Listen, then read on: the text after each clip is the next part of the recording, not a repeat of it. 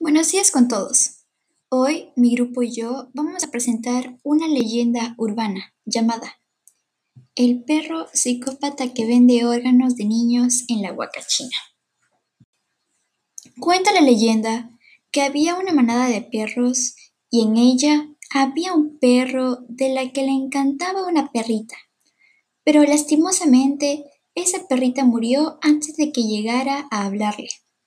Entonces el perro lloró, lloró, hasta que hizo una pequeña laguna por un desierto no muy lejano. En eso quería quitarse la tristeza, así que decidió traficar órganos, porque le vio la mejor manera de desahogarse de su sufrimiento.